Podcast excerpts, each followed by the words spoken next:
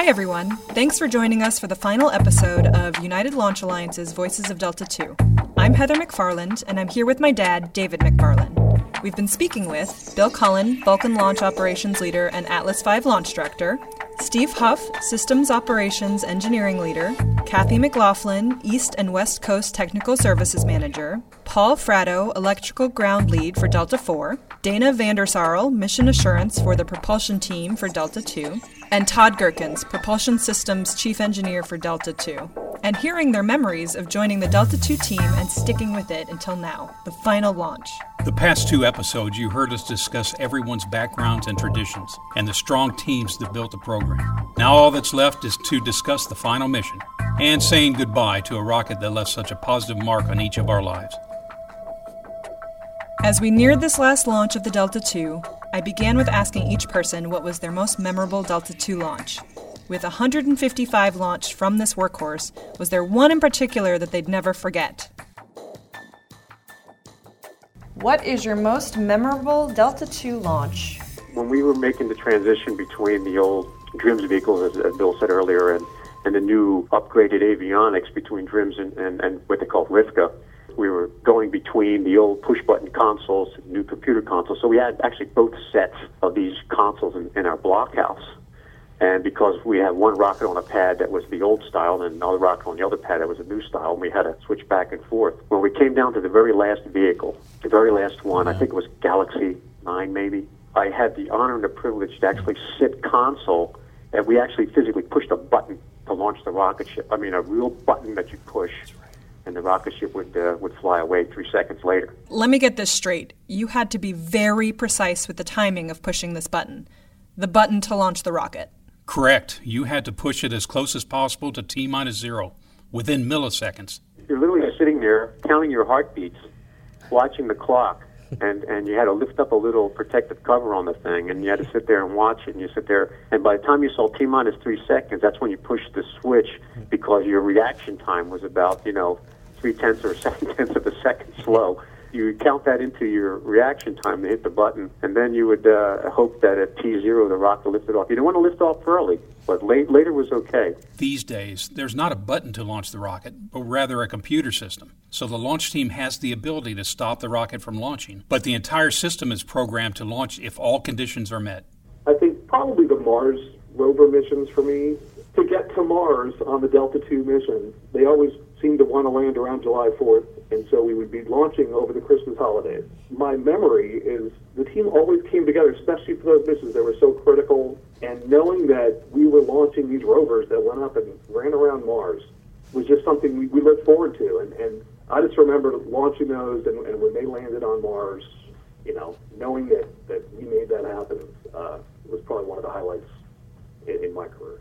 Kind of similar to Paul, uh, but a little bit different, the flip side of the coin. So, so having worked on the uh, new launch control system for so long and, and actually moving to Florida, I had a new baby, and I could either uh, not see her grow up or, or move the whole family to Florida. So, so we uprooted from California, came down here, worked on it, and, and the first AUV mission was XTE. It had two really interesting aspects to it. First, being the first uh, avionics upgrade ALCS mission, which uh, was a lot of fun. And uh, it was the first mission where I got to interact with the principal investigator for the experiment. A lot of these people were physicists and, and worked their whole career on, on a theory, and, and, then they went through the whole funding process with NASA to actually make an experiment and, and buy a launch for their theory to go prove it out. They've worked so hard throughout their life on something, and it's coming to culmination. And uh, their excitement. Um, I, so I really remember that on the XTE mission. Uh, we've had that on others, but uh, I think XTE being the first AUV the first NASA mission where, where the PI was down here for quite a while and interacting with us and such. Uh, that made that my favorite. I think uh, my one of my most uh, memorable launches was uh, GPS 2R9. My husband was in the military at the time, got stationed over, um, well, deployed within 30 miles of the Iraqi border, and uh, that launch was during that time that he was over there, and he had contacted me and told me that they have their maps were were awful. And what they did was they were using GPS to do a remap of the entire area so that they could actually put in the bases that they needed, com and all that for the warfighters. So that was that was really cool that we we were doing something for the nation. So that was great. That must Cool. just feel incredible knowing that you helped launch the rocket that put the GPS in place that was then helping your husband and so many others help save lives. hmm And today, you know, look at it, Still. it per- permeates everything. So I'd probably be remiss if I didn't have the one that was probably most personal input to me, which was NAVSTAR 2R-12. That's the one where we had our very first uh, leak of the second stage propellants after we loaded. As a reminder, my dad now works specifically with anomalies, so it makes sense that he would remember a launch that was marked by moments not going according to plan. Uh, we typically would load the second stage uh, propellants two days before launch. They're storable so that they, you know, were um, safe inside the rocket, but we always had to monitor for leaks and had never seen any leaks because we test our systems that thoroughly. Unfortunately, on this one, uh, we had an indication middle of the night that one of the uh, controls was leaking internally. We uh, went got got the phone call, went out to the pad middle of the night, confirmed that that was leaking, and we uh, we got everybody in there because this was a an extremely serious event that never happened in the history of the program. So the teamwork involved with that, that everybody uh, came together, figured out how to drain the rocket, save the rocket, replace the discrepant hardware, reassemble the new hardware, retest, refill, and we completed all that within two weeks and launched that rocket. Uh, just an amazing, amazing effort by the joint team to pull that off. And that one remains my most memorable. And that really attests to that teamwork and dedication to mission success. It's really cool for me personally to, to hear the memories, um, and it re excites me and invigorates me to continue to work in the space industry. So, if I had to say, my science missions were always kind of my favorite because most of them are one of a kind. You can't replace them. You have to make a perfect, perfect rocket. Do everything you can to make sure it gets to orbit. Our first launch to Mars, probably the most memorable. Deep space was special too, because it was like one of those science missions that they had worked on for 30, 40 years to get all the technology to be able to, to do it properly. Those two, the first two Mars missions we did, that was Delta 239 and 240, they launched in uh, November and December of 1996. Uh, 239 was the Mars Global Surveyor, and it was followed by the Mars Pathfinder, which had the first uh, Mars rover, successful rover for NASA. So, as we've discussed, Delta II, um, the incredible rocket, the incredible program, reminiscing about everything you've worked on, describe to me how you feel about the closing of this program and working the final Delta II launch. Wow. the end of an era. I mean, bittersweet because we know how wonderful the program was, but you know, all good things must come to an end. Is but for me, I grew up on this rocket. I love this rocket. It really makes me sad to see it stop. Yeah, I think it's bittersweet. One, one analogy we had was it was a Ferrari, and everyone was different, and everyone had its own personality. So it's sad to see the last one. I, I think there's a, a very large uh, pride aspect to it, uh, having worked on it for so long. You know, 30 years or so, over half my life. I feel blessed that I've been able to work the program, you know, from the time I hired him out of college uh, to today, you know, be part of every one of these Delta II launches over the 31-ish years. It's amazing, but it's hard to see it go. It's like losing a family member.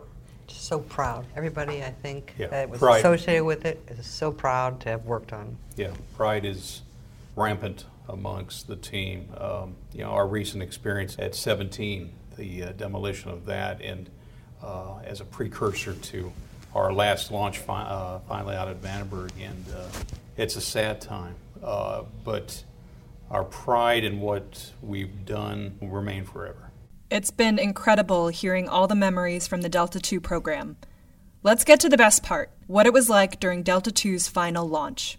First, you'll hear Scott Messer's voice, ULA NASA program manager, speaking prior to launch. He is on the launch pad as the mobile service tower was preparing to roll back from the rocket.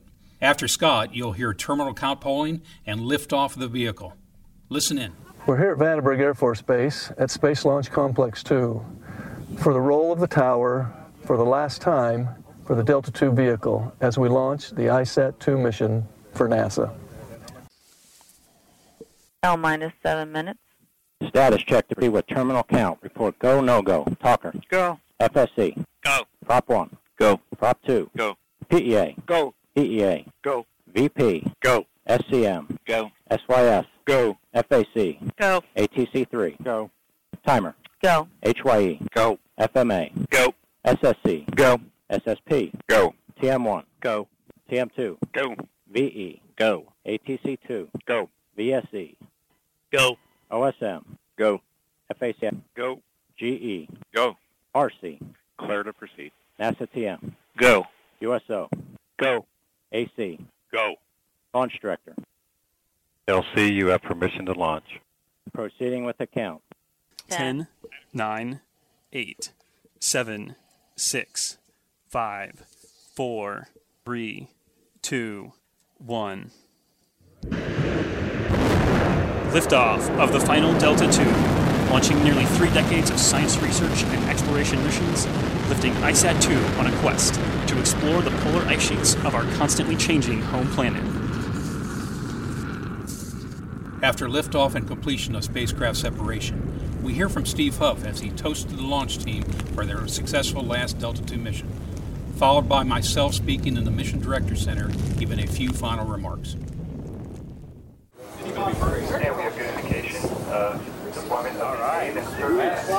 All right.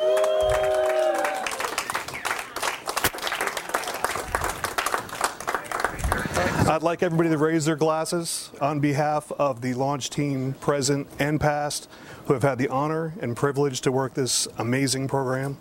To the Delta II, America's workhorse, on the event of its final mission. 155 launches, each one of which has helped to save lives, explore the universe, and connect the world. Godspeed, Delta II, and thank you for your almost 30 years of unparalleled excellence. Uh, my name is David McFarland, and I'd like to welcome you to the Quick Look Report for the ICESat 2 mission, our focus, and Delta 381. Wow, the final mission of our workhorse, uh, Delta 2, and uh, also our last ULA launch from Slick 2 West. So we all can uh, certainly be proud of that. I want to mention the single greatest thing throughout my career of 41 plus years that I was ever taught, and that was a quote from Lyle Holloway. We're only as good as our next mission. That, in a nutshell, is the philosophy we have lived by throughout the entire Delta II program. And I'd like to say that our record of a 154 and 1 backs that up very well. And I'll be, be forever proud of being part of this legacy. Okay, enough of that. Thank you.